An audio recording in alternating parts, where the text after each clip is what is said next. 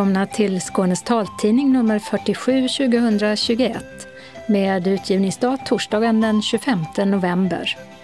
Solen den gick upp klockan 8.02 i morse och ner går den redan 15.46 i eftermiddag. I studion, men var och en för sig, Åsa Kjellman Risi och Mats Sundling. Tekniker är Martin Holmström. Och det här är innehållet. Färdtjänsten i Malmö kan man få vänta på i flera timmar.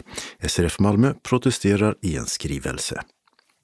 Uttalande om att behålla utropen på stationerna fick applåder på SRF Skånes höstmöte och färdtjänsten viktigaste frågan för kommande år. Ännu en vecka med ökad smittspridning i Skåne och återigen ska de som är vaccinerade mot covid testa sig. Trots stort behov finns inga planer på att återuppta synkurserna för vuxna på Glimåkra folkhögskola. Men vem har ansvaret för att täcka upp glappet? Svenska herrlandslaget i goalball tog silver i CEM. Guldkassetten för årets bästa taltidningsreportage har delats ut och vinnaren är en känd röst. Augustprisvinnarna är utsedda och flera av böckerna finns som tal och punktskriftsböcker. Överlevnadskonst på 1700-talets jylländska herdar och historiska kvinnor som sprängt gränser är några teman i november månads talbokstips. Öppnat och stängt med second hand-butik och härodlat. Evenemangstips med julmusik och syntolkad dans. Kalendern med presidentval och handbolls-VM anslagstavlan med regionala och lokala meddelanden och inbjudningar samt ändringar i kollektivtrafiken. Och sist redaktionsrutan. Färdtjänsten i Malmö har stora problem med förseningar, framförallt de senaste fem till sex veckorna. Det uppger SRF Malmö Svedala i en skrivelse de sänt till ansvariga i Malmö stad. Beställda bilar kan vara flera timmar sena och när resenärer ringer får de inget besked om att ingen bil är utsedd och heller inget besked om när en kan komma. Osäkerheten gör att många medlemmar avstår från socialt umgänge och andra aktiviteter som kräver att man passar tider, skriver föreningen. Som att ta sig till olika evenemang eller hämta och lämna barn på dagis. Och nu kräver SRF Malmö Svedala att kommunen undersöker varför problemen uppstått och åtgärdar dem. Taxiföretaget Cabonline, som bland annat äger bolagen Taxi Skåne och Taxi Kurir, drabbades i fredags dessutom av ett stort IT-haveri.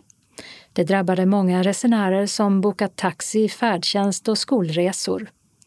Taxi Kurir kör mycket av färdtjänsten i Malmö och så sent som i söndags rapporterade Malmö stad om driftstörningar som ställde till med problem både med bokningar och förseningar. De problemen sägs nu vara lösta och har berott på ett haveri i en central serverhall i Stockholm.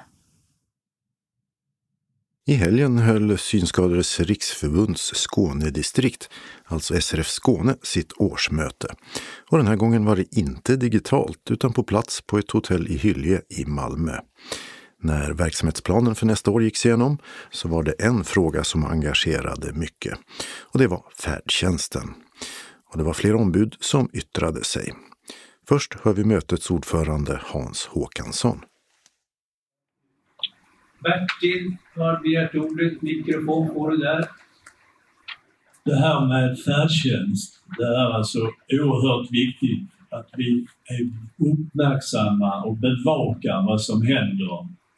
Man har läst eh, i veckobladet om eh, medlemmar som har haft färdtjänst i 30 år och blivit av med det här.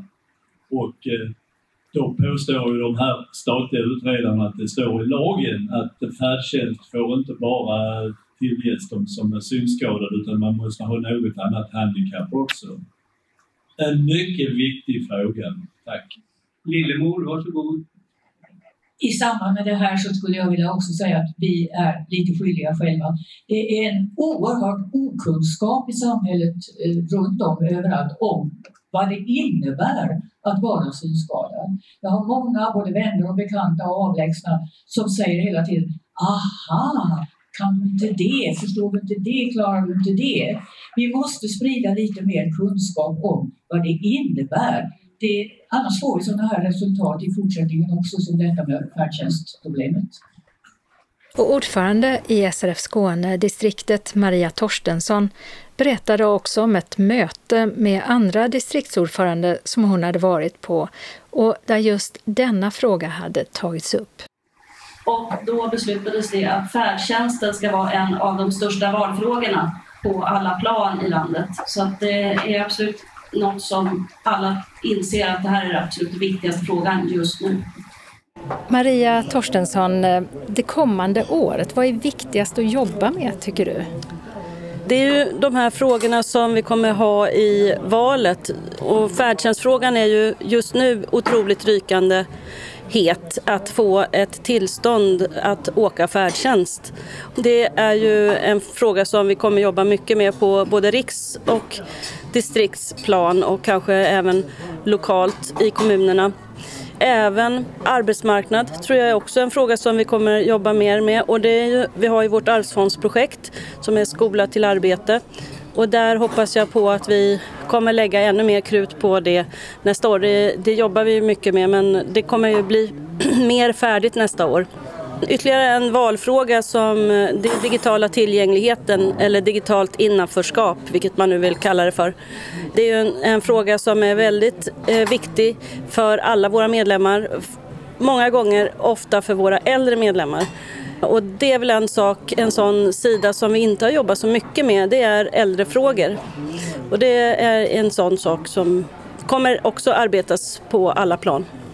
Och sen när det gäller medlemsrekrytering så fanns det också något förslag på att de som är med i US, de ska bli medlemmar i SRF samtidigt som de är medlemmar i US. Ja, precis. Det kommer att arbetas på många olika sätt eh, när det gäller den här medlemsrekryteringen och på vilket sätt medlem, man, vi måste få fram ett, ett relevant och viktigt bra SRF för alla medlemmar och det är det som, eh, ja, som är vår utmaning just nu.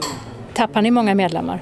Ja, vi har tappat många medlemmar i Sverige. Det har vi gjort. Vi har väl inte tappat så jättemånga i Skåne, men ungefär som resten av Sverige. Ni har ju kvar lokalen i Malmö fortfarande. Vad händer med den? Frans Hill som äger den, de håller på att hyra ut den igen. Och som det ser ut nu så kommer den bli uthyrd från nästa år. Vi har inte fått klart datum från när de ska ta över den, men det ser ut att bli så att det blir nya hyresgäster där. Och då slipper ni den kostnaden? Ja. Och under höstmötet så läste också Anna Balte, som arbetar på SRFs kansli i Hör, upp ett uttalande. Trafikverket blundar för synskadades informationsbehov. Nyligen planerade Trafikverket att sluta med utrop av information om inkommande och avgående tåg på de järnvägsstationer som fortfarande försåg resenärer med denna information. Redan 2016 tog Trafikverket trots våra protester bort dessa utrop i Skåne som en första försöksregion. Därefter har utropen plockats bort från fler områden och orter i Sverige. Nu var meningen att utropen skulle upphöra i hela landet 15 november men Trafikverket backade från beslutet efter påtryckningar från Synskadades riksförbund med anledning av att en app som ska hjälpa synskadade med spårinformation på järnvägsstationerna inte förväntas vara klar förrän efter årsskiftet. SRF Skåne anser att utropen måste vara kvar och återinföras i Skåne. En app kommer inte att lösa informationsbehovet som utropen tillgodoser och många synskadade kan inte hantera en modern mobiltelefon. Lösningen med pratorer på järnvägsstationerna har stora brister. Det är för få pratorer och vi ser inte var de finns. Ingen annan skulle acceptera en lösning med en informationsskärm, oftast placerad på ett enda ställe på en hel järnvägsstation, där bara en av alla avgångar syns och man är tvungen att trycka på en knapp för att information om nästa avgång ska visas på skärmen. Utrop på järnvägsstationen hör vi på hela stationsområdet och de ger alla den information vi behöver när vi behöver den. Med detta uttalande uppmanar vi Trafikverket att ta sitt ansvar för att med universell design istället för dåliga särlösningar inkludera alla i kollektivtrafiken. Uttalande antaget vid Synskadades riksförbund Skånes representantskapsmöte i Malmö 2021 11 20.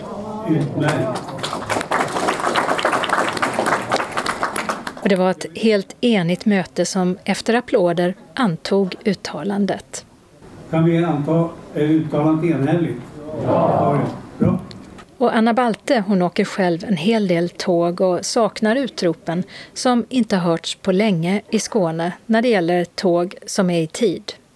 Jag bor ju i Osby och eh, kan ju ta tåget till mitt jobb i Hör och även ibland om jag ska besöka vänner i Malmö eller Lund. Så. Och där finns det ju inga utrop eh, på stationerna om det inte är förseningar eller ändringar. Så, så att jag får ju jag får ju kolla i appen i min telefon och det kan jag ju göra men det är ju svårt att göra när man står på stationen. Det är mycket ljud, det är mycket folk, man är stressad.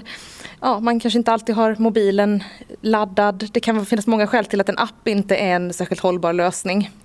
Men hade det funnits utrop så vet man ju att de finns alltid där och ger den information jag behöver. Så det hade hjälpt dig? Ja, det hade det.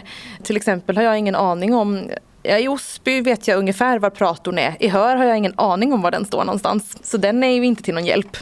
Utan ett utrop på stationen hade definitivt underlättat. Och ombudsman Henrik Eld, han hade en annan nyhet att delge mötesdeltagarna som kan förbättra det för de som åker kollektivt och byter mellan olika trafikslag. Vi har ju drivit eh, den frågan i flera år och eh, sen eh, 2019 så har Skånetrafiken en arbetsgrupp för tillgänglighetsfrågor i kollektivtrafiken.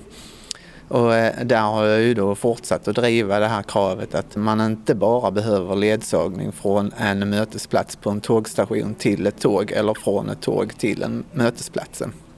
Utan att man behöver ledsagning när man byter mellan tåg och buss och buss och buss för den delen också. Nu så har då Skånetrafiken handlat upp den här tjänsten och kommer att erbjuda den eh, i en ganska snar framtid på de fem stora tågstationerna, alltså Malmö, Lund, Helsingborg, Hässleholm och Kristianstad. Jag tror ju att det, det öppnar möjligheten att eh, man kan resa med kollektivtrafiken som ett alternativ ibland till färdtjänst. Sist hörde vi ombudsmannen för SRF Skåne, Henrik Eld. Reporter var Åsa Kjellman Erisi. Så till coronasituationen i Skåne som såg ut så här när vi gick in i studion i tisdags. Ökningen av antalet personer som smittats med covid-19 i Skåne fortsätter för sjätte veckan i rad. I förra veckan låg snittet över de senaste sju dagarna på 130 personer som smittas per dag. Denna veckan så har det ökat till 166 personer. Även de som vårdas på sjukhus blir fler. Och just nu är det sju patienter som vårdas på IVA och 54 på vårdavdelningar i Skåne. Nu ska även de som är vaccinerade mot covid-19 testa sig vid symptom. Förut gällde under en kort period att det endast var ovaccinerade som uppmanades att testa sig. Men nu är det alltså alla och rekommendationer om att vara uppmärksam på nytillkomna symptom som halsont, snuva, feber, hosta eller sjukdomskänsla. Och i så fall så ska man stanna hemma. När det gäller vaccinationsbevis så har Folkhälsomyndigheten tagit fram ett förslag på smittskyddsåtgärder som ska gälla från den 1 december. Det handlar om bestämmelser om hur allmänna sammankomster och offentliga tillställningar inomhus med fler än 100 deltagare kan genomföras med eller utan vaccinationsbevis. Om ett arrangemang inomhus med fler än 100 deltagare inte använder vaccinationsbevis måste man enligt förslaget ha följande särskilda smittskyddsåtgärder. Deltagarna ska ha en anvisad sittplats Sällskap ska kunna hålla ett avstånd om minst en meter i sidled samt framåt och bakåt från andra sällskap. Antalet deltagare i ett och samma sällskap får vara högst åtta personer, annars delas de upp. Dessa åtgärder är inte nödvändiga om vaccinationsbevis används. Som vi berättat tidigare så slutade Glimåkra folkhögskola för mer än ett år sedan att arrangera synkurser för vuxna. Och efter det har det uppstått ett glapp mellan det som synenheten har i uppdrag att göra och det behov som finns av att få baskunskaper och träna färdigheter när det gäller digital teknik. På Glimåkra finns det för närvarande inga planer på att återuppta verksamheten, trots att den är saknad av många. Skälet är bland annat att det är svårt att rekrytera kompetent personal. Det säger Anna Björk som är biträdande rektor på skolan. Dels har vi haft svårt att knyta kompetens till oss vad gäller personal. Eh, men också att det är vissa saker i de ekonomiska förutsättningarna som har gjort att det har varit svårt att kombinera kortkursverksamhet med den långa dagliga eh, folkhögskoleverksamheten som vi har på skolan. Har det varit svårt att hitta pedagoger eller hur menar du? Ja, vi har eh, vid flertal tillfällen annonserat efter synpedagogkompetens till exempel. Och det, det är brist på synpedagoger och det utbildas inte synpedagoger i den bemärkelsen längre heller. Så det, det är någonting som vi hör från, från andra håll också, att man har svårt att hitta kompetens inom området. Så det var det som gjorde att ni framförallt bestämde er för att inte fortsätta med verksamheten, att det var svårt att rekrytera?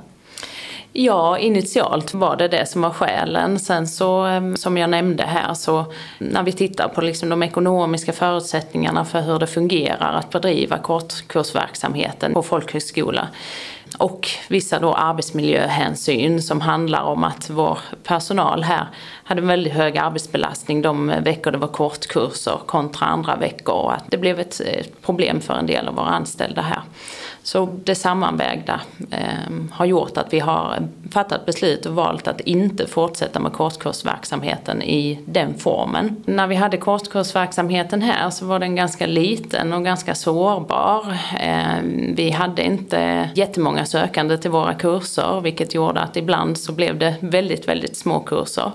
Och en av anledningarna till det ehm, är ju att Region Skåne har inte valt att se eh, kursverksamheten på Glimåkra som en del i habiliteringen för eh, äldre personer med synnedsättning utan hänvisar till eh, egna insatser som görs inom regionen. Vi har arbetat med att påverka Region Skåne i den här frågan men tyvärr inte fått gehör där.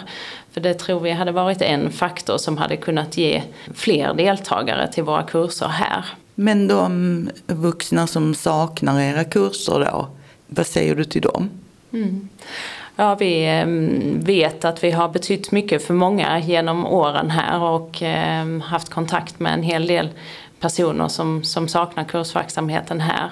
Och vi, vi har full förståelse för detta och det är klart att vi hade tyckt också på sikt att hade vi hittat hållbara former för att bedriva den typen av kurser så är det någonting vi kan vara intresserade av på sikt. Men som du ser det idag, just nu så är det inte så troligt att det kommer inom en snar framtid.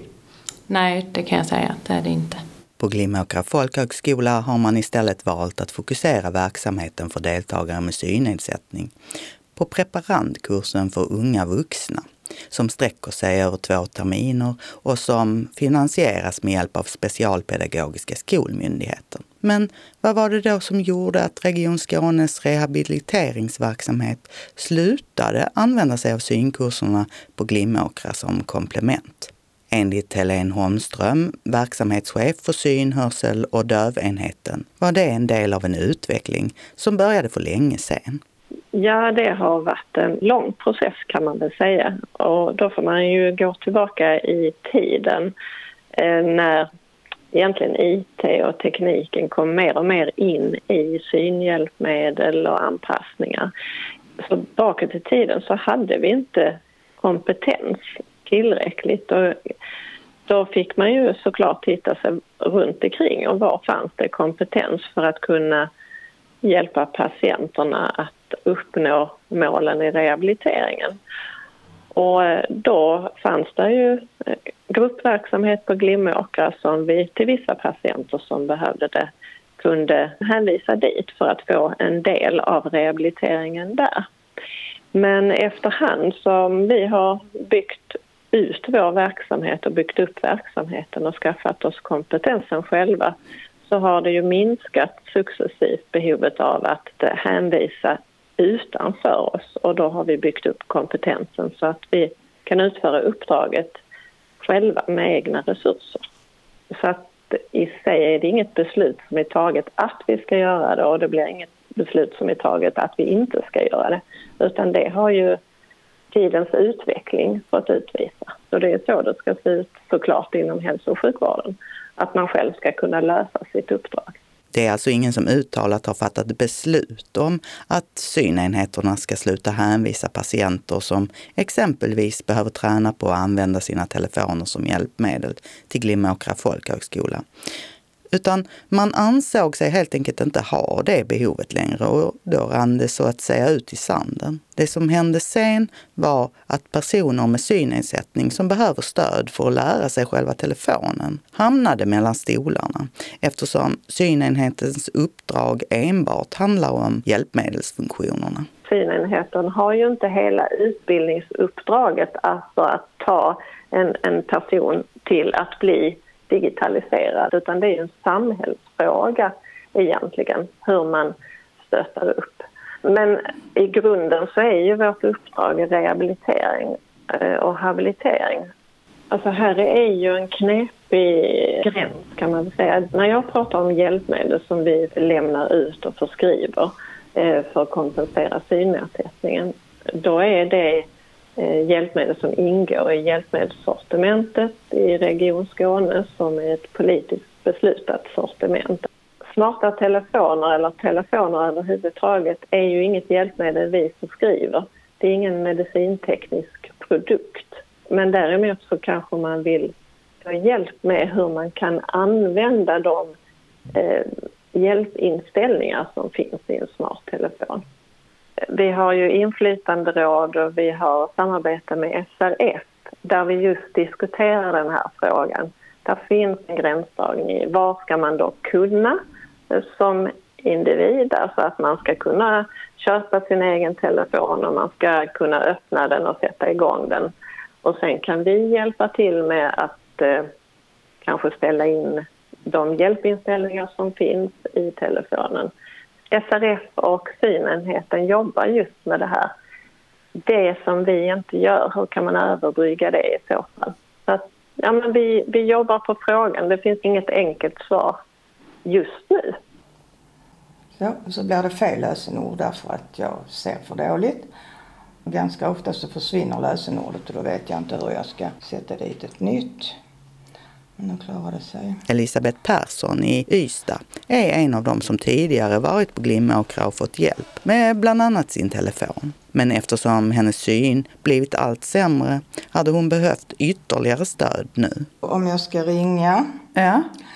så hade jag väldigt svårt innan jag lärde mig det. För jag visste inte var, var fanns eh, numren någonstans. Men så har jag så småningom fått fram dem. Du menar den här siffertavlan Siffror. så att säga? Mm. Mm. Och, och eh, många samtal är ju så också att man eh, ska trycka ettan, tvåan, trean eller fyran. Och hur man gör det. Alltså det är ju hur komplicerat som helst. Alltså har du varit på Glimåkra och fått den visad för dig? Ja, de har hjälpt mig och sen har min son hjälpt mig när mm. han har varit hemma. Men han är ju långt borta så att eh, jag har inte tillgång till hans hjälp eh, fysiskt nu. Framförallt inte i covid-tider. Elisabeth Persson känner sig frustrerad över att inte riktigt veta vart hon som synskadad ska vända sig för att få utbildning i de digitala redskap som blir allt mer nödvändiga i samhället. Och hon tillhör dem som saknar kurserna på Glimåkra. Ja, jag tillhör dem. Och... Eh, de hade en eh, funktion att fylla som inte fanns någon annanstans i, i Skåne i alla fall. Eh, och jag har haft eh, bra hjälp av dem och också att det fungerar praktiskt. Där fanns assistenter som kunde hjälpa till. Och det gör ju också att man kan fokusera på, på annat. Så att du tänker att kvaliteten på kunskapen på något sätt påverkas av att miljön är tillgänglig? Faktiskt, därför att man eh, kan vara mer fokuserad. Eh, energin går inte åt till att eh, praktiskt kunna ta sig till platser eller vara osäker i hur ska jag nu klara det här och hur blir det nu här och så. Utan man var trygg där. Men alltså de här kurserna i teknik och så som fanns där, på vilket sätt fyller de en funktion i ditt liv? Ja, för det första så är det ju de här eh, digitala telefonerna. Idiottelefoner kallar jag dem, för de idiotförklarar mig. Och det finns ju ingenstans där man kan få hjälp med den tekniken. Eh, om man är synskadad och man, har, man ska ha en särskild telefon för att de ska kunna hjälpa till på synenheten. Jag har ju varit där med min telefon, den jag har. Och då har de inte kunnat hjälpa mig. Nej, de säger att eh, de, enligt deras regler så, så, så, ska de hjälpa med den sortens telefon som, som de har. Så det, det blir aldrig, alltså, jag får åka därifrån utan hjälp. Men vad säger du då? Eftersom inte det är de som bestämmer antagligen det heller så, så kan, får jag ju eh, acceptera det om jag säger så. Men jag tänker på det här att eh, synkurserna på Glimåkra också fyllde en social funktion. Om jag förstår rätt så har väl också synenheterna vissa kurser eller träffar i grupp där du också får möjlighet att träffa andra i samma situation som du. Det jag har varit på, på några sådana som har varit bra tycker jag. Men det, det går inte att, att jämföra med när man är på samma plats och man äter tillsammans. Så, så, så den sociala gemenskapen och mötet med, med övriga som är i samma situation blir något helt annat. Och det är ju en stor brist såklart. Mm. Men du, du har ju varit där och, och lärt dig lite Räcker inte det då? Nej, den ändras ju hela tiden. Sen så känner man inte igen sig. Och det här med poddar och appar och sånt har jag absolut ingen koll på. Om det nu bara är på telefonerna man har dem eller var man har dem. Eh, det vet jag inte. Så min okunskap är, är stor i ett samhälle som kräver det här av oss för att vi ska kunna faktiskt fungera. Och nu är det enda möjligheten att kommunicera med omvärlden, det är att ha en sån här eh, telefon. Och när man inte har råd att köpa en ny som fungerar, om det är Doro eller någonting sånt, så ja, då står man helt enkelt utan telefon, utan möjlighet att eh, kommunicera med omvärlden. Man kan inte ens ringa 112. Det blir ju en utanförkänsla utöver den man redan har. På SRF Skåne är man medveten om problematiken som har uppstått i glappet mellan synenhetens uppdrag och personer med synnedsättnings behov av att behärska tekniken nu när kortkurserna för vuxna på Glimåkra inte längre finns att tillgå. Och man jobbar sedan en tid tillbaka på att försöka hitta någon form av lösning, säger ombudsman Henrik Eld. Det är ju en fråga som vi tycker är viktig från SRF Eh, att hitta en bra lösning, en bra modell för. Det ser ju inte ut som att eh, de här kurserna på Glimåkra folkhögskola kommer tillbaka. Eh, så att då måste vi försöka hitta en annan lösning. Eh, och det kommer inte att vara något som, som går snabbt utan det kommer att ta lite tid men det, det är en viktig fråga. Eh, och framför allt det som många frågar efter är ju utbildning på smarta mobiler. Det är ju en, en eh, ganska avancerad teknisk grej som kräver mycket träning för att man ska klara att använda den när man eh, har förlorat synen eller ser dåligt. Och eh, man kan väl säga att hälso och sjukvårdslagen ställer till det lite där för att man säger ju att det man kan få hjälp med från synenheten det är att lära sig att använda hjälpmedelsfunktionerna i en smart mobil. Eh, och det är lite grann svårt. Eh, man, man behöver lära sig grunderna i hur man hanterar en smart mobil med skärmläsningsprogram och talsyntes och i vissa fall punktdisplay också. Men det är ett problem att det finns idag ingen riktig eh, grundutbildning för synskadade i att använda en smarttelefon. Vare sig det är en iPhone eller en Android-telefon. Alltså så som kurserna på Glimåkra var Eh, Eh, det, det, det, så ser det inte ut när man vänder sig till synenheten utan uppdraget är då att eh, man utbildar på de hjälpmedel man förskriver och eh, då ställer det till det att det här är en konsumentprodukt som man köper själv. Då förväntas man lära sig grunderna där man köpte den men det finns ingen idag som säljer smarta mobiler som kan de här hjälpmedelsfunktionerna som skärmläsningsprogram och talsyntes och punktdisplay. Så det blir lite moment 22. Va? Finns det någon lösning på det här som du ser det? Ja, man kan tänka sig olika lösningar och eh, det har vi presenterat för Region Skåne. Här har vi inte ännu kommit fram till en lösning. Men eh, diskussion pågår tillsammans mellan SRF Skåne och eh, regionen. Från SRF tycker vi ju att en värdefull del i, i eh, kurserna på Glimåkra är att man släpper sin vardagssituation hemma och eh, kan koncentrera sig på den här utbildningen och att man tillsammans med andra synskadade eh, även Eh, på kvällstid eh, sitter och pratar om vad man har gått igenom under dagen och Eh, knyter kontakter så att man kan eh, utbyta erfarenheter sinsemellan. Det är ju en av de viktiga delarna i rehabiliteringen, att träffa andra synskadade. Men synenheten eh, och, Region Skåne har valt en annan väg. Att de har ju grupputbildningar de också, men då är det ju liksom några timmar över en dag i grupp. Vi hoppas på att vi ska komma fram till en lösning gemensamt i framtiden. Men som sagt, det, det vet vi inte riktigt hur det ser ut än. För att det, allting kostar ju pengar och det måste vara ett eh, bra eh, koncept och sådär. Så, men diskussion pågår mellan SRF och eh, Region Skåne kring det här. Varken Henrik Eld, ombudsman på SRF Skåne, eller Helene Holmström som är chef för syn-, hörsel och dövenheten på Region Skåne vill närmare gå in på vad diskussionerna som pågår handlar om eftersom det ännu inte finns något konkret förslag.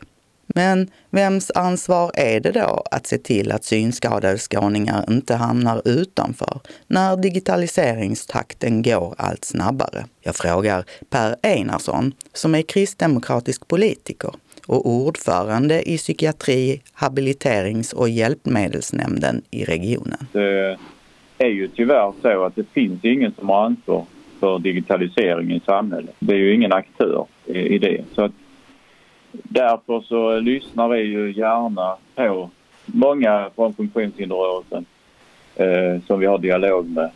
Det får inte vara diskriminerande och det får eh, verkligen vara möjligheter med all den teknik som, som kommer. Eh, det ser vi som väldigt viktigt. Har ni som politiker ett ansvar för detta, att inte människor ska hamna i utanförskap, som du ser det? Ja, men det har vi. Eh, när man eh, gång på gång hör att man, människor hamnar, hamnar mellan stolar. Jag ser ju att den teknikutveckling vi har idag den gör ju också att eh, här är ytterligare behov som vi måste möta upp. Och det är klart, ska vi täcka upp det glappet så är det just det vi pratar om tillsammans med eh, SRF Skåne. Att hitta en, någon gemensam lösning. Så att det, det, det samtalet pågår, det tycker jag jag vill stryka under. Det sa Per Einarsson från Kristdemokraterna och han är ordförande i psykiatri, habiliterings och hjälpmedelsnämnden i Region Skåne. Reporter var Gunilla Kracht. Det svenska herrlandslaget i gullboll har revanscherat sig efter B-EM i somras, då de blev degraderade till att spela C-EM. Det mästerskapet avgjordes i Rumänien i helgen och nu gick det bättre med comebackade veteraner som Fatmir Saremeti och Piotr Lavnishak som stod för en stor del av målskyttet. I onsdags i förra veckan inledde de med att besegra hemmanationen och sen Bulgarien och efter vinst mot också Frankrike var Sverige klara för kvartsfinal. I den slog svenskarna Italien och i den följande semifinalen mot Bulgarien blev det en ny svensk vinst, nu med hela 11-1. Den första svenska förlusten blev i finalen mot de gamla rivalerna Danmark. Men finalplatsen innebar att Sverige säkrat avancemanget tillbaka till B-EM vilket är ett steg närmare de riktigt stora mästerskapen som Paralympics och VM som de spelade i så sent som 2016 och 2018. I förra veckan var det dags att dela ut priset för årets bästa taltidningsreportage vid Taltidningsproducenternas förenings digitala konferens. Och det var Sveriges radioreporten Mia Blomgren som delade ut priset. Och då lät det så här. Vi har kommit fram till eh, det viktigaste idag. Och eh, det är årets utdelning av eh, Guldkassetten för årets bästa taltidningsreportage. Och då börjar jag med att läsa motiveringen. Och juryns motivering lyder. Dövblindhet hindrar inte Torbjörn Svensson på golfbanan. Händer och muskelminne förmedlar spelets hela dramatik till honom. Och vi lyssnar och hör hans klockrena träff på bollen. Ett reportage med närvaro, humor och livsglädje. Guldkassetten i år vanns av Dodo Parikas.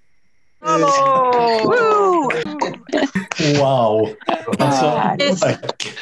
Stort grattis! Alltså, Tor Torbjörn är en ständig källa till eh, inspiration och, och, och, och, glädje.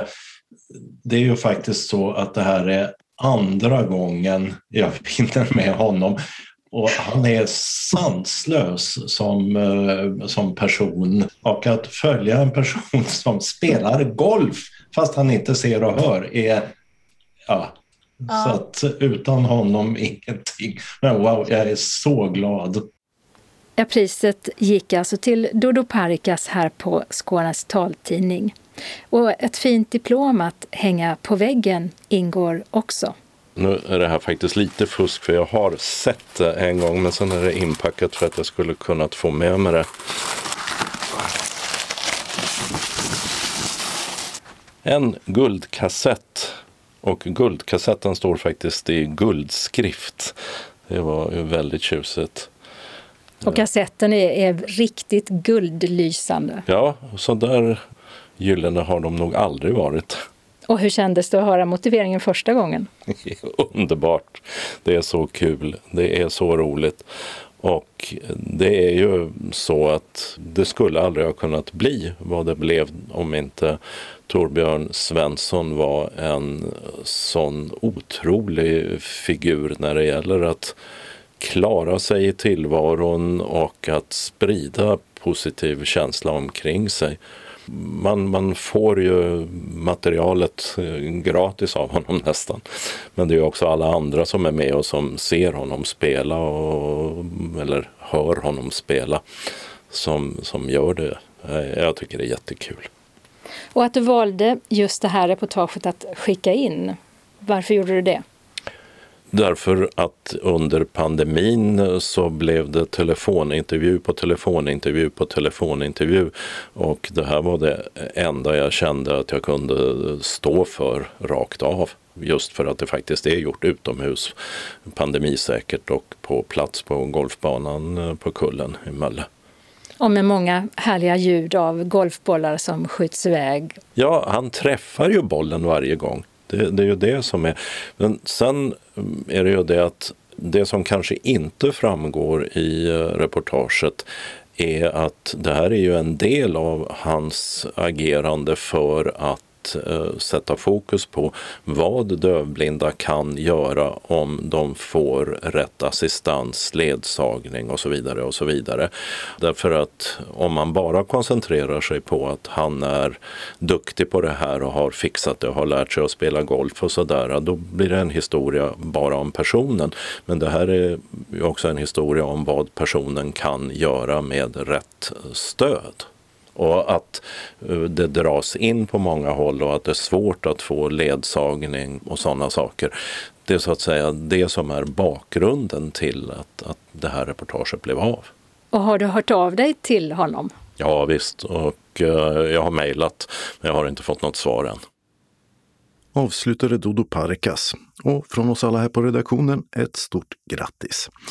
Juryn som utsett vinnande reportaget har bestått av kulturjournalisten och författaren Ulrika Knutsson, ordförande journalisterna Helene Andersson och Kite Bessing samt datateknikern och utbildaren på synhjälpmedel Tony Bernedal. Åsa Kjellman Erisi gjorde intervjun. Vinnarna av Augustpriset, det mest prestigefyllda litterära priset till svenska författare, kungjordes i måndags. Årets skönlitterära bok blev Elin Kullheds berättelse Eufori om författaren Sylvia Plaths sista år innan självmordet 1963. Som talbok är den inläst av Anna Godenius och den finns även i punktskrift. Årets fackbok heter Dolda gudar, en bok om allt som inte går förlorat i en översättning av Nils Håkansson. Den är ännu inte inläst som talbok. Årets svenska barn och ungdomsbok är Johan Rundbergs historiska spänningsroman Nattkorpen som utspelas i Stockholms miljö. Den finns som talbok med text. Inläsare är Therese Stenshäll. Nattkorpen finns även i punktskrift. Får en mor bryta med sin dotter? Hur överlevde människor på 1700-talets jylländska hedar och i juntatidens grekiska fängelser? Kan författaren Karen Blixen vara en uppfriskande förebild idag? Ja, det är några teman i de böcker som talbokstipsarna My Sörensson och Anki Olsson Flodin på Helsingborgs stadsbibliotek ska berätta om. Anki först. Jag tänkte börja med eh, en bok som heter Är mor död? som är skriven av Vigdis Hjort och den kom ut i våras nu 2021. Det här är en talbok med text som är inläst av Marie-Therese Sarrazin och den är 7 timmar och 14 minuter. En sak har vi alla gemensamt. Vi har eller har haft en mor. Hur den relationen ser ut får återverkan på våra liv, vare sig vi vill det eller ej. En mor död är en stark berättelse om en snart 60-årig dotters längtan efter sin mors kärlek. Johanna är tillbaka i hemstaden efter mer än 30 år utomlands. Då hon som nygift en sommar går en målarkurs förälskar hon sig i läraren Mark och lämnar allt för att följa med honom till USA. Som konstnär har Johanna sen genom åren varit framgångsrik med flera utställningar utomlands men med många bildmotiv som speglar relationen mor-dotter i tämligen obehagligt ljus och då har hennes konstnärskap inte setts med blida ögon av familjen hemma i Norge som känner sig anklagad. När Johanna inte åker hem till pappans begravning blir brytningen med familjen total. Att ett barn bryter med sin familj hör inte till ovanligheterna men att en mamma bryter med sin dotter, är det ens tillåtet? När Johanna nu lever ensam, maken död, sonen vuxen, kommer frågorna igen och hemma bestämmer hon sig för att försöka kontakta sin mamma. Det är dock lättare sagt än gjort. Lilla syster som tagit mammans parti under alla år står i vägen och Johanna börjar smyga på sin 85-åriga mor i ett försök att nå henne. Under tiden blir det Johanna själv som diktar svaren på alla sina frågor till mamma och den allt överskuggande frågan är förstås Älskar du mig mamma? På den frågan har hon inget svar. Den här romanen blev nominerad till Nordiska rådets pris 2021. Den vann inte, men är en riktigt läsvärd bok som ställer så många frågor om relationen föräldrar-barn. Berättelsen är skriven helt utan sentimentalitet men full av frustration, ilska och sorg över hur allt blev. Den visar också på hur svårt det kan vara men hur viktigt det är att nå försoning med de sina och med sig själv. Och eh, om jag förstår det rätt så flyttar vi oss från en kvinna som återvänder till eh, kvinnor som ger sig iväg. Det stämmer, det stämmer. Jag ska tipsa om boken Kvinnor jag tänker på om natten av Mia Kankimäki. Den är utgiven i år och inläsare är Elisabeth Thorborg. Det är en talbok med text som är 20 timmar och 23 minuter lång. Författaren Mia Kankimäki är fri, fullständigt fri. Hon är 42 år, singel och har inga barn. Hon har nyss gett ut sin första bok, sålt sin lägenhet och sagt upp sig från sitt arbete. Men hon är också lite vilsen, lite uppgiven. Vad ska hon göra härnäst? Hon ligger vaken om nätterna och tänker hon tänker på kvinnor. Hon tänker på kvinnor som brutit normer, kvinnor som brutit ny mark. Kvinnor som vägrat, ja inte kunnat leva i den kvävande, tysta och stillsamma bur som var många bemedlade kvinnors lott. Och så bestämmer hon sig. Hon ska resa i deras fotspår. Hon ska uppleva vad de upplevde. Hon ger sig iväg till Karen Blixens Afrika. Det blir en fullständigt livsomvälvande resa och en skildring av en kontinent både nu och då. Hon tar oss med på Isabella Birds jorden runt-resor, den enda medicin som fungerade mot hennes depression på den tiden. Vi får bekanta oss med kvinnor som överlevt öknens dödliga hetta, möten med kannibalstammar och vilda djur, veckor på hästryggen i karga och iskalla bergslandskap. Mia Kankimäki skriver lättillgängligt och underhållande samtidigt som hon belyser frågor om rasism och kolonialism vilka i sammanhanget inte går att bortse ifrån. Hon pendlar mellan humor och allvar, mellan historia och nutid och framställer på ett mycket berörande sätt dessa galna, tokiga, vilda, modiga äventyrare och pionjärer. Kvinnor som gav blanka fan i vad en kvinna borde göra. Har du någon eh, favorit bland dem? Min favorit är nog faktiskt eh, Karin Blixen. Hon framställs ju inte i så förskönande dagar om man säger så, vilket jag tycker är väldigt uppfriskande. Därifrån så ska vi till Grekland under en mindre trevlig tid i dess historia. Jag ska berätta om Mary som är skriven av Aris Fioretos och den här romanen kom ut 2015. Det är en talbok som också är inläst av Elisabeth Thorborg. Den är 11 timmar och 33 minuter. Den finns också i punktskriftsform. Den finns också inläst på finska.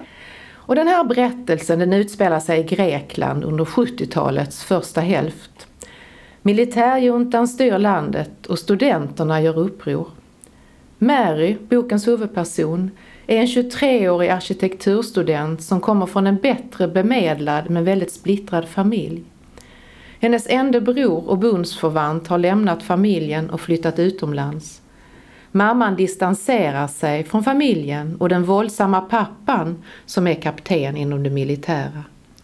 Mary vill bort från familjen och bryter kontakten helt. Efter en olycklig relation förälskar sig Mary i studentrevoltens ledare Dimos.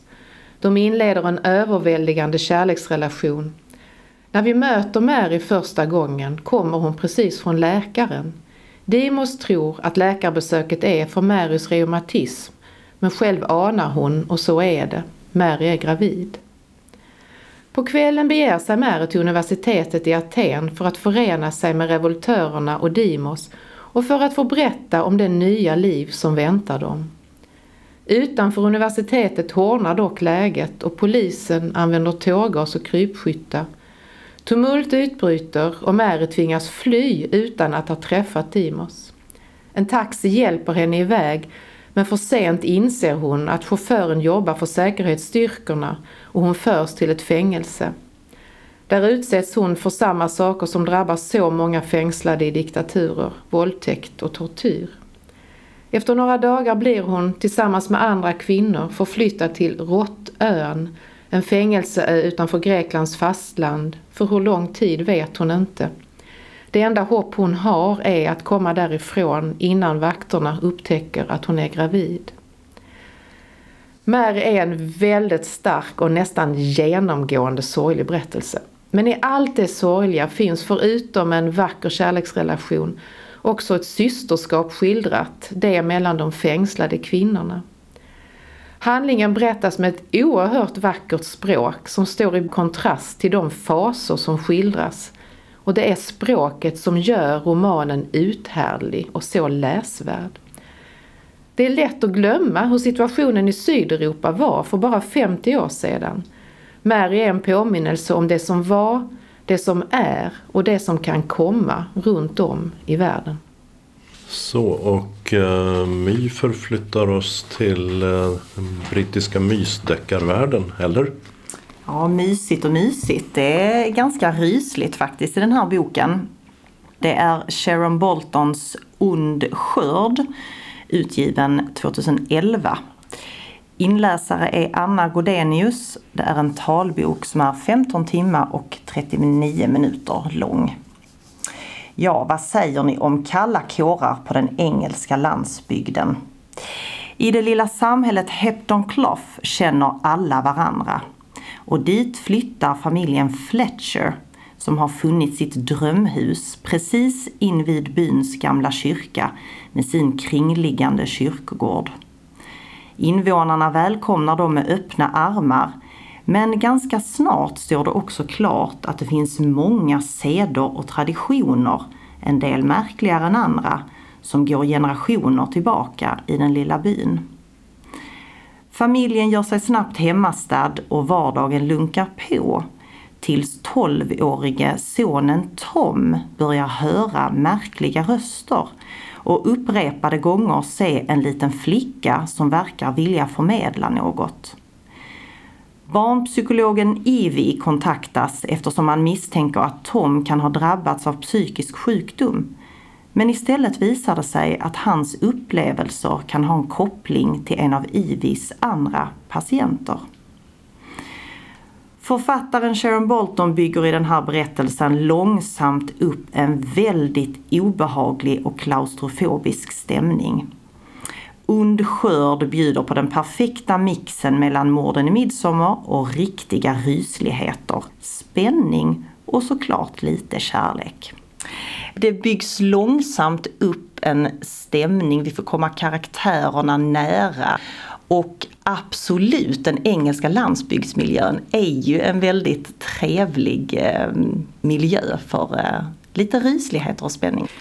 Jag fortsätter med en alldeles ny bok som heter Kaptenen och Ann Barbara. Den är skriven av Ida Jessen, den danska författaren, och den kom ut tidigare i höstas. Och den här boken är under produktion.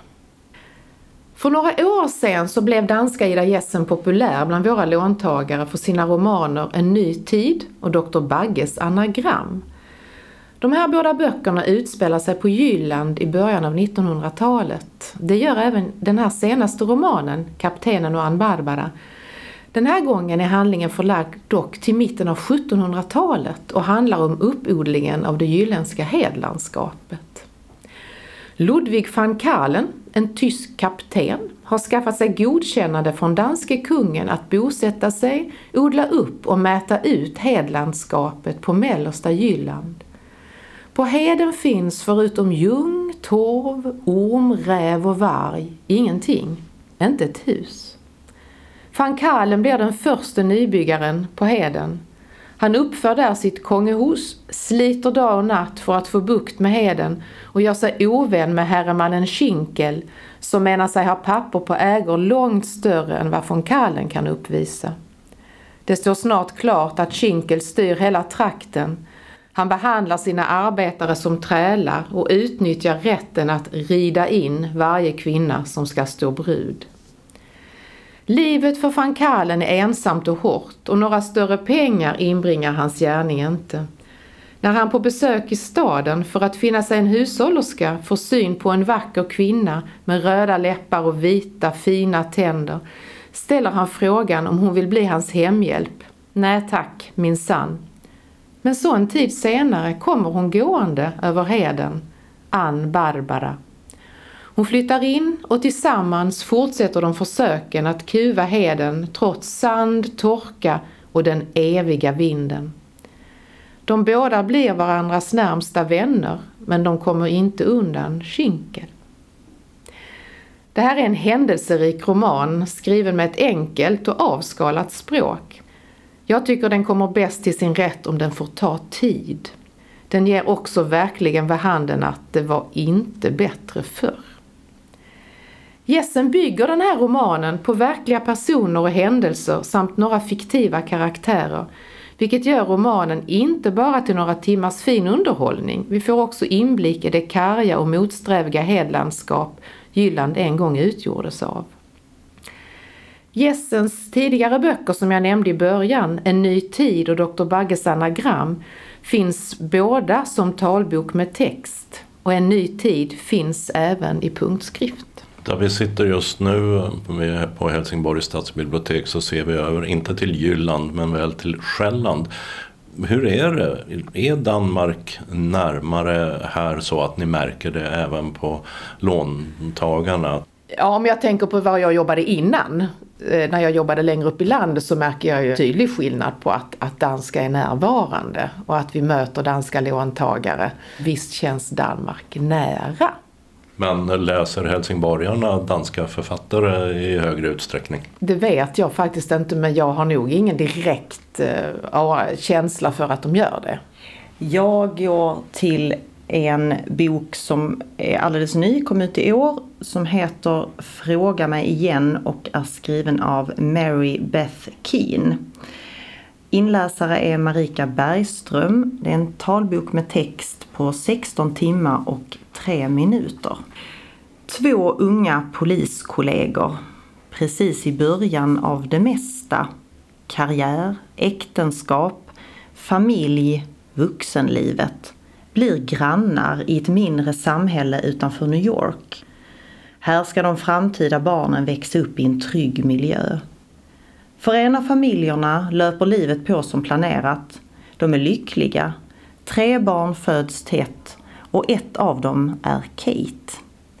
I den andra familjen är Peter enda barnet och bakom fasaden till deras hus tätnar mörkret. Trots att kontakten mellan familjerna till slut är nästan obefintlig utvecklar Kate och Peter en djup vänskap och kärlek. Men en kväll inträffar en tragedi och livet slås i spillror. Vem bär skulden och går det någonsin att förlåta?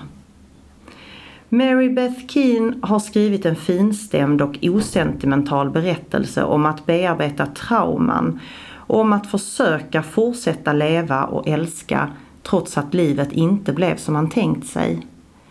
Det här är en bok som tyvärr inte har fått den uppmärksamhet den förtjänar men som verkligen kommer att uppskattas av dig som gillade till exempelvis Där kräftorna sjunger av Delia Owens som finns som både talbok och punktskrift. Sa My Sörensson som tillsammans med Anke Olsson Flodin på Helsingborgs stadsbibliotek sammanställt tipsen. Och böckerna de tipsade om var följande.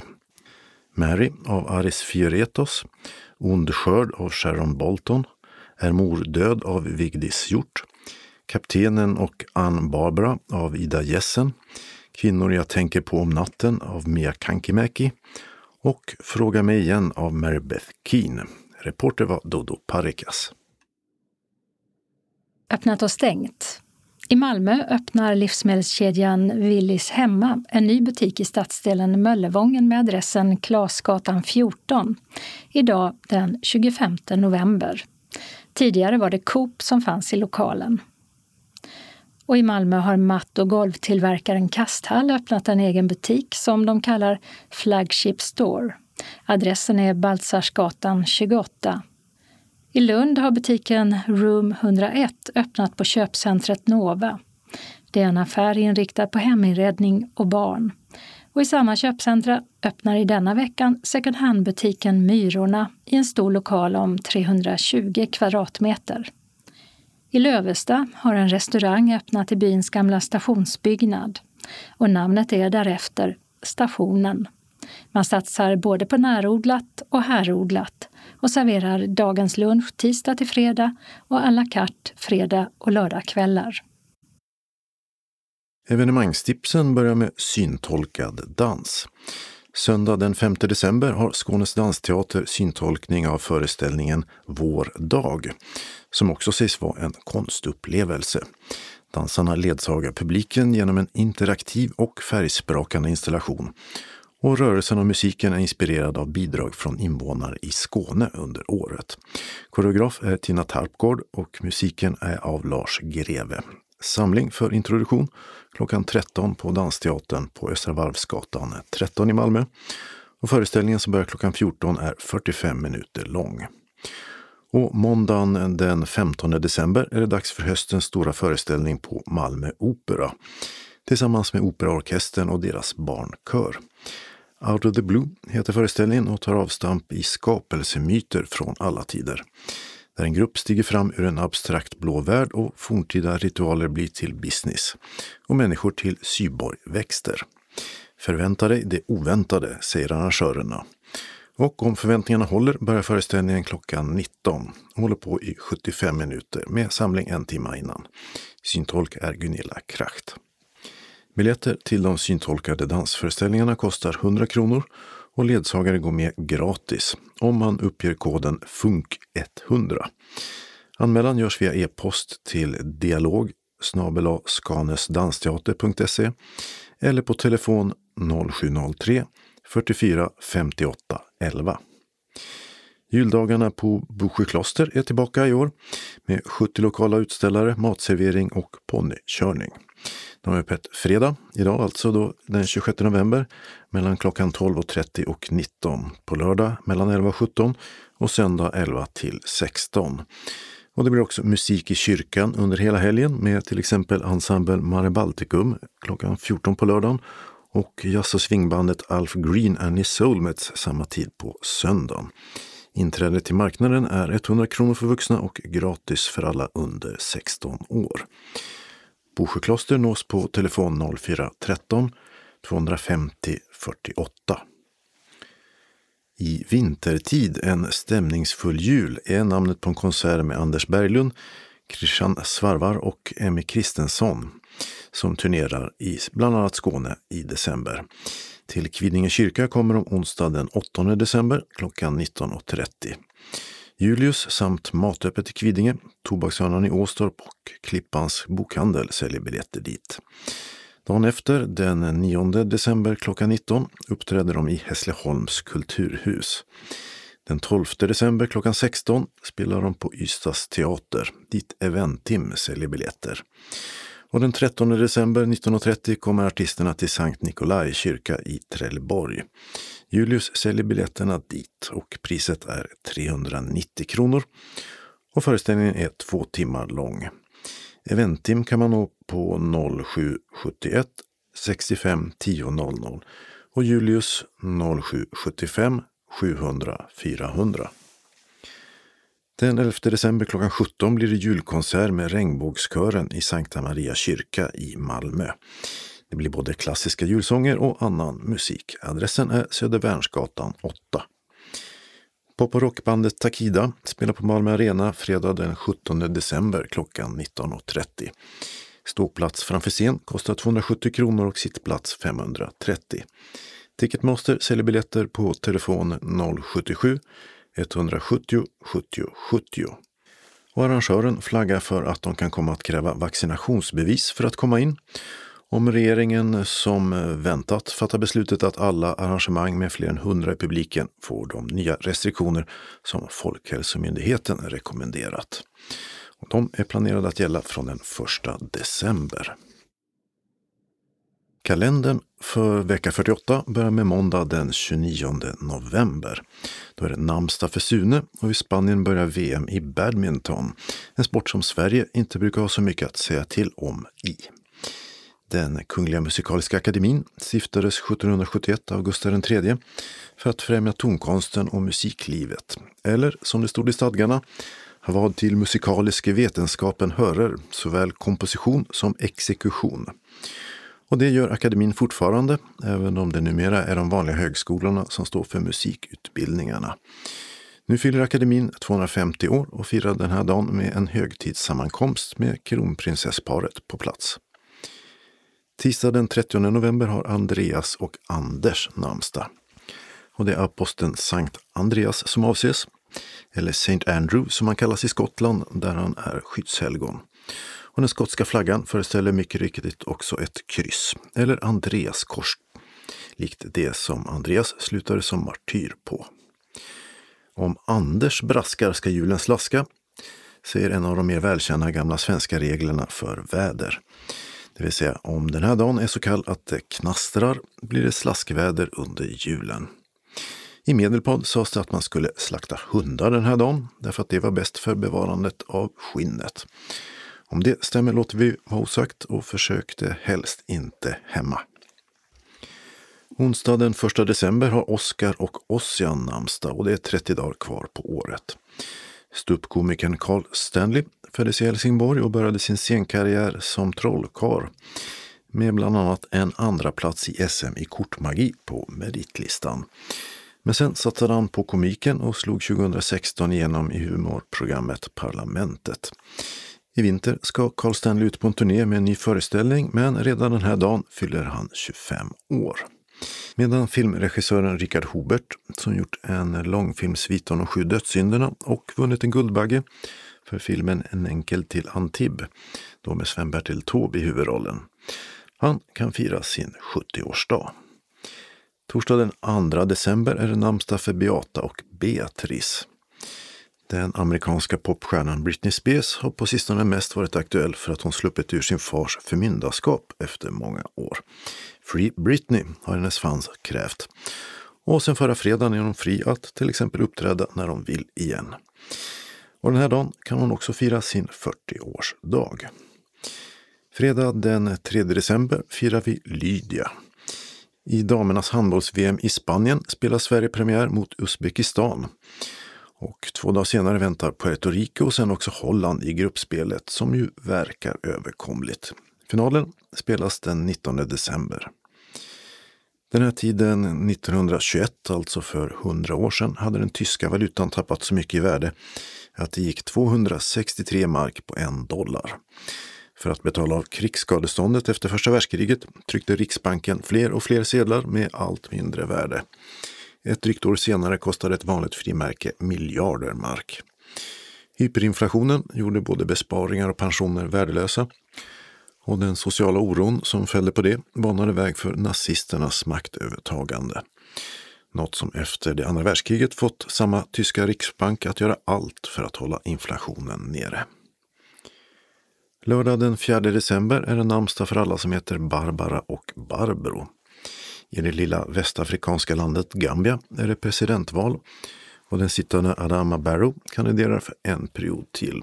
Och om han förlorar har han lovat lämna posten. Till skillnad från företrädaren Yahya Jammeh som vägrade göra det och fick tvingas bort av grannländerna. Här hemma spelas den sista omgången i fotbollens herrallsvenska där den skånska frågan är om Malmö FF lyckas behålla sin första plats från denna vecka. Den här lördagen tar de emot Halmstad på hemmaplan. Söndag den 5 december är det andra advent. Namnsdag, det har Sven. Den spanske sångaren José Carreras har stått på all världens operascener sedan debuten i början av 50-talet. Men allra mest känd är han nog för att vara en av de tre tenorerna. Det vill säga 90-talssamarbetet med kollegorna Domingo och Pavarotti som lockade en jättepublik världen över. Nu fyller den fortfarande aktive Carreras 75 år. Den regionala anslagstavlan börjar med en inbjudan från SRF Skåne och man har en inbjudan till att se Malmöbyggnader med dina fingertoppar. Den 11 december klockan 12 till 15.30. Programmet börjar med lunch klockan 12 på restaurang Vega. Sen är det gångavstånd till Teknikens hus där Johanna Hesselman tar emot och berättar om utställningen som hon fick idén till. Malmö med fingertopparna är en utställning där 12 taktila Malmöbyggnader ställs ut. De taktila byggnaderna är ett exempel på hur form, arkitektur och digitalisering kan samspela för att göra stan tillgänglig för alla. Stadsbyggnadskontoret i Malmö har därför tagit fram 3D-printade taktila modeller av några av stans ikoniska byggnader för att ge fler tillträde till staden samtidigt som även seende kan utforska byggnaderna på ett nytt sätt. Avgiften är 100 kronor för medlemmar, barn 0 6 år går gratis, 7 12 år halv kostnad. För de som vill delta som inte är medlemmar blir det ordinarie pris. Du kan betala in din anmälningsavgift till bankgiro 484-0989 eller med Swish på nummer 123 312 6299. Glöm inte att skriva ditt namn och se Malmö med fingertopparna. Ditresa, du bokar bilen så att den är framme till klockan 12, restaurang Vega, Malmöhusvägen 6.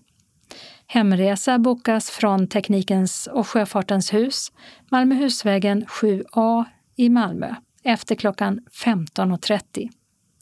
Och någon av oss stannar kvar till sista färdtjänstbilen har lämnat avreseadressen. SRF Skåne står för era resekostnader efter att kvitton inkommit, dock senast tre månader efter genomförd aktivitet samt endast inom Skåne. Anmälan till SRF Skåne på telefon 040-777 75 eller e-post srfskane srfskane.se. Sista anmälningsdag är den 29 november. Och då ska du också berätta vilken mat du önskar, kött, fisk eller vegetariskt. Och säg till om du behöver specialkost och även om du behöver ledsagare. Vid frågor eller om din bil blir sen, ring Maj-Britt Ryman 070 324 6609. Hälsar arbetsgruppen Kultur och fritid. Vi har också en inbjudan till Sound of Music. Välkommen till vår syntolkade föreställning av Sound of Music på Malmö Opera söndagen den 30 januari 2022. Föreställningen börjar klockan 16. Du bör vara på plats redan klockan 15 för att hänga av dig ytterkläder, eventuellt beställa något till pausen och framförallt träffa vår syntolk och få din utrustning. Musikalen ges i två akter och är tre timmar och 15 minuter lång inklusive paus. Handlingen Maria genomgår en prövotid på Nonnbergklostret i Salzburg i 1930-talets Österrike. Hon hoppas bli accepterad som novis, men hon har svårt för klostrets strikta rutiner och abbedissan ber henne fundera på om hon verkligen passar för ett liv i lydnad. Hon beordras att lämna klosterlivet en tid för att arbeta som guvernant i familjen von Trapp, där sjöofficeren George är enkling med sju barn. Maria upptäcker snabbt att fadern uppfostrar barnen med militär disciplin snarare än kärlek. Med hjälp av sång och musik vinner hon barnens hjärtan och så småningom smälter även George för hennes smittande glädje och skärm. När det står klart att George och hans tilltänkta fru, grevinnan Elsa Schräder, har starka politiska meningsskiljaktigheter bryts förlovningen och han gifter sig istället med Maria. Strax efter bröllopet tågar nazisterna in i landet och George vill inte slåss på Tysklands sida i det kommande kriget. Under en sångfestival där familjen uppträder tillsammans lyckas de fly och tar sin tillflykt till klostret där nunnorna hjälper familjen att gömma sig undan nazisterna. Musikalmanuset bygger på Maria von Trapps memoarer från 1949. Även om detaljer skiljer sig från verkligheten är historien i det stora hela sann. Biljettpriset är 735 kronor. Ledsagare går gratis. Du kan betala in din biljettkostnad till Bankgiro 484-0989 eller Swish nummer 123 312 6299. Ops! Glöm inte att skriva ditt namn och Sound of Music. Vill du ha en inbetalningsavi, säg till när du anmäler dig. Samt om du behöver ledsagare. Sista anmälningsdag den 9 december. Endast 30 platser. Anmälan sker till SRF Skåne på telefon eller via e-post. Och bekräftelsen skickas ut efter sista anmälningsdag och biljetterna delas ut på plats. Har du frågor, ring Maj-Britt Ryman. Boka färdtjänst till Malmö Opera, Östra Rönneholmsvägen 20, Malmö. Hemresa bokas från 20.30. SRF Skåne står för dina resekostnader efter att kvitton inkommit, dock senast tre månader efter genomförd aktivitet, samt endast inom Skåne. Hoppas vi ses på Malmö Opera i januari, hälsar SRF Skåne och arbetsgruppen Kultur och fritid. Den lokala anslagstavlan för norra Skåne. Och vi börjar med meddelande från SRF Västra Skåne som bjuder in till onsdagsträffen den 1 december klockan 13 till 15.30 i SRFs lokal på Vaktgatan 3 i Helsingborg. Hög tid för bingo i höstmörkret. Bingobrickorna kostar 10 kronor per styck och fikat 30 kronor. Anmäl dig till kansliet senast tisdagen den 30 november klockan 12. På telefon 042 15 83 93 eller mejl srf.monica.telia.com om du inte står på fasta listan. Gör du det behöver du bara meddela om du inte kommer eller inte ska ha fika. Välkommen! Och så har vi ett förtydligande när det gäller julbuffén på Söderåsens värdshus den 3 december som vi haft ett meddelande om tidigare. För de som vill boka färdtjänst hem så återkommer bussen till föreningens lokal klockan 18.30. Månadsmöte tisdagen den 14 december klockan 14 till 15.45 i SRFs lokal Vaktgatan 3 i Helsingborg. Här är fikaavgiften 30 kronor. Årets sista månadsmöten börjar med glögg och pepparkaka. Därefter blir det mötesförhandlingar och besök av litet Lucia-tåg. Anmäl dig till kansliet senast torsdagen den 9 december klockan 12. Om du inte står på fasta listan. Står du på fasta listan behöver du bara meddela om du inte ska fika. Välkommen! Styrelsen för Synskadades förening SRF Ängelholm Båstad kallar härmed till föreningsmöte. Mötet kommer att hållas onsdagen den 1 december klockan 13 i vår lokal Torgträffen, Gasverksgatan 25 i Ängelholm. Föreningen bjuder på kaffe och lite förtäring. Färdtjänsthem kan du beställa till klockan 15.30. Anmäl dig till Eva-Lena Lindell 070-665 43 73 eller på mejl 0431.430917 snabelatelia.com. Senast fredagen den 26 november. Önskar du få verksamhet och budget hemsända i förväg, berätta det vid din anmälan. Glöm inte att meddela om allergier eller specialkost. Hjärtligt välkommen hälsar styrelsen. Och SRF Ängelholm Båstad hälsar också välkommen till Luciafirande. Den 13 december klockan 13 på Torgträffen. I år kommer vi att ha Lucia-firande i vår lokal med gymnasiekören som kommer och gästar och sjunger stämningsfulla sånger för oss. Vi kommer att bjuda på kaffe med lussekatt och pepparkaka samt lite glögg. Vi hoppas att många av våra medlemmar kan komma då för att avnjuta en fantastisk eftermiddag med oss och Lucia-kören. Du anmäler dig senast den 6 december till Marianne Jönsson på telefon 070 710 45 79 eller mejl mariannejonsson95 gmail.com. Välkomna hälsar styrelsen. Vi har några ändringar i busstrafiken.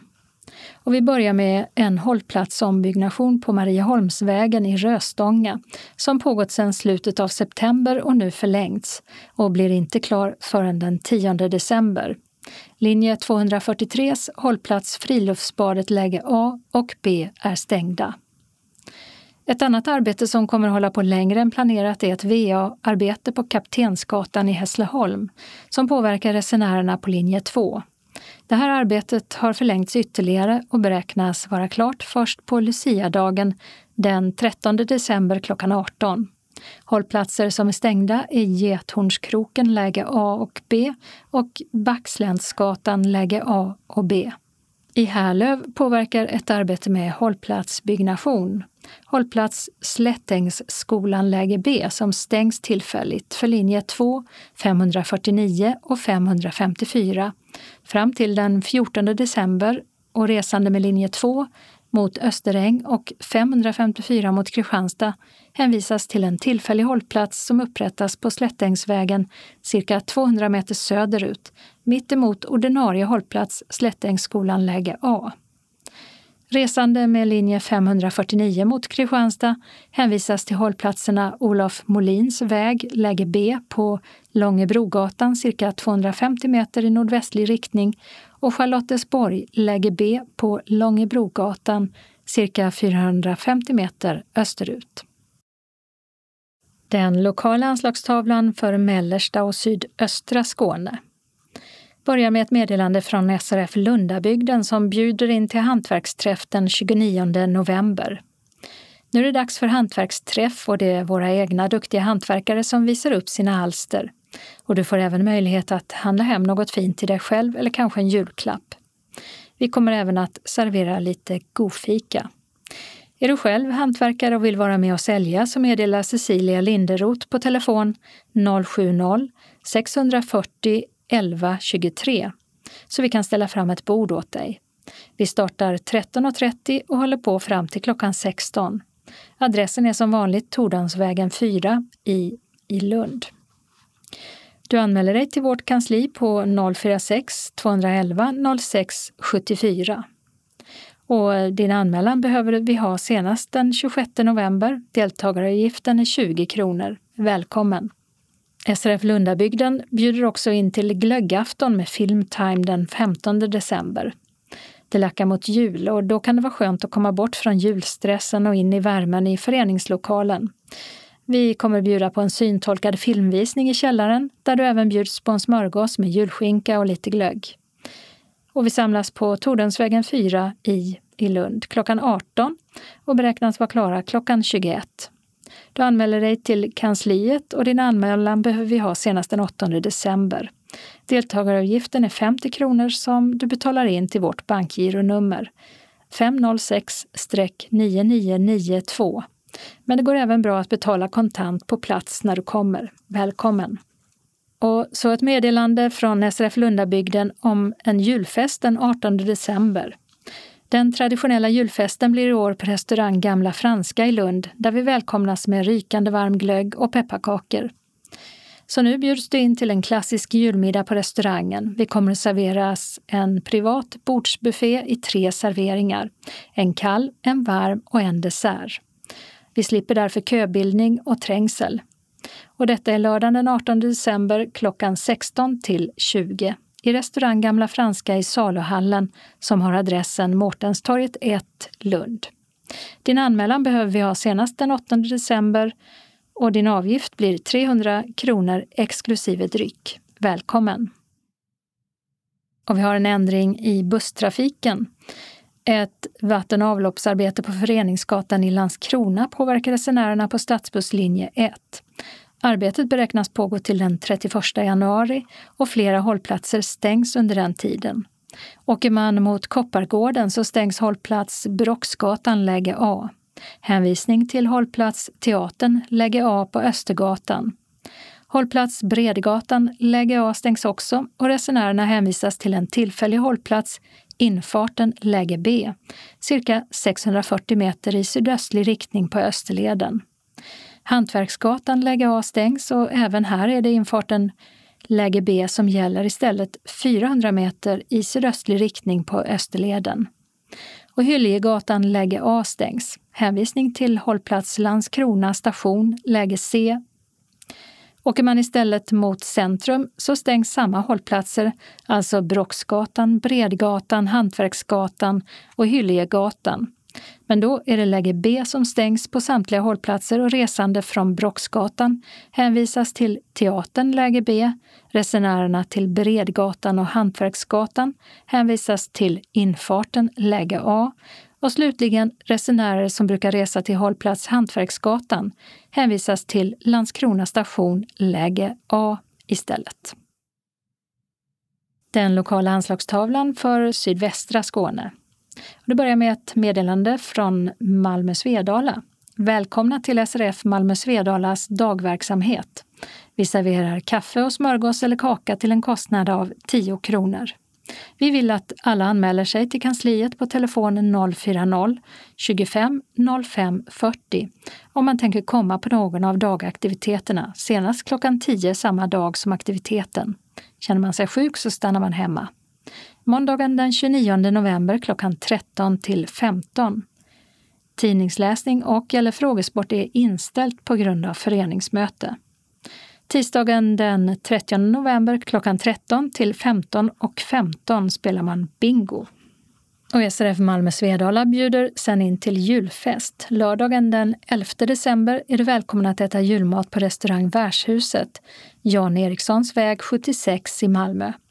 Vi träffas klockan 13 och vi avnjuter två jultallrikar, en kall och en varm.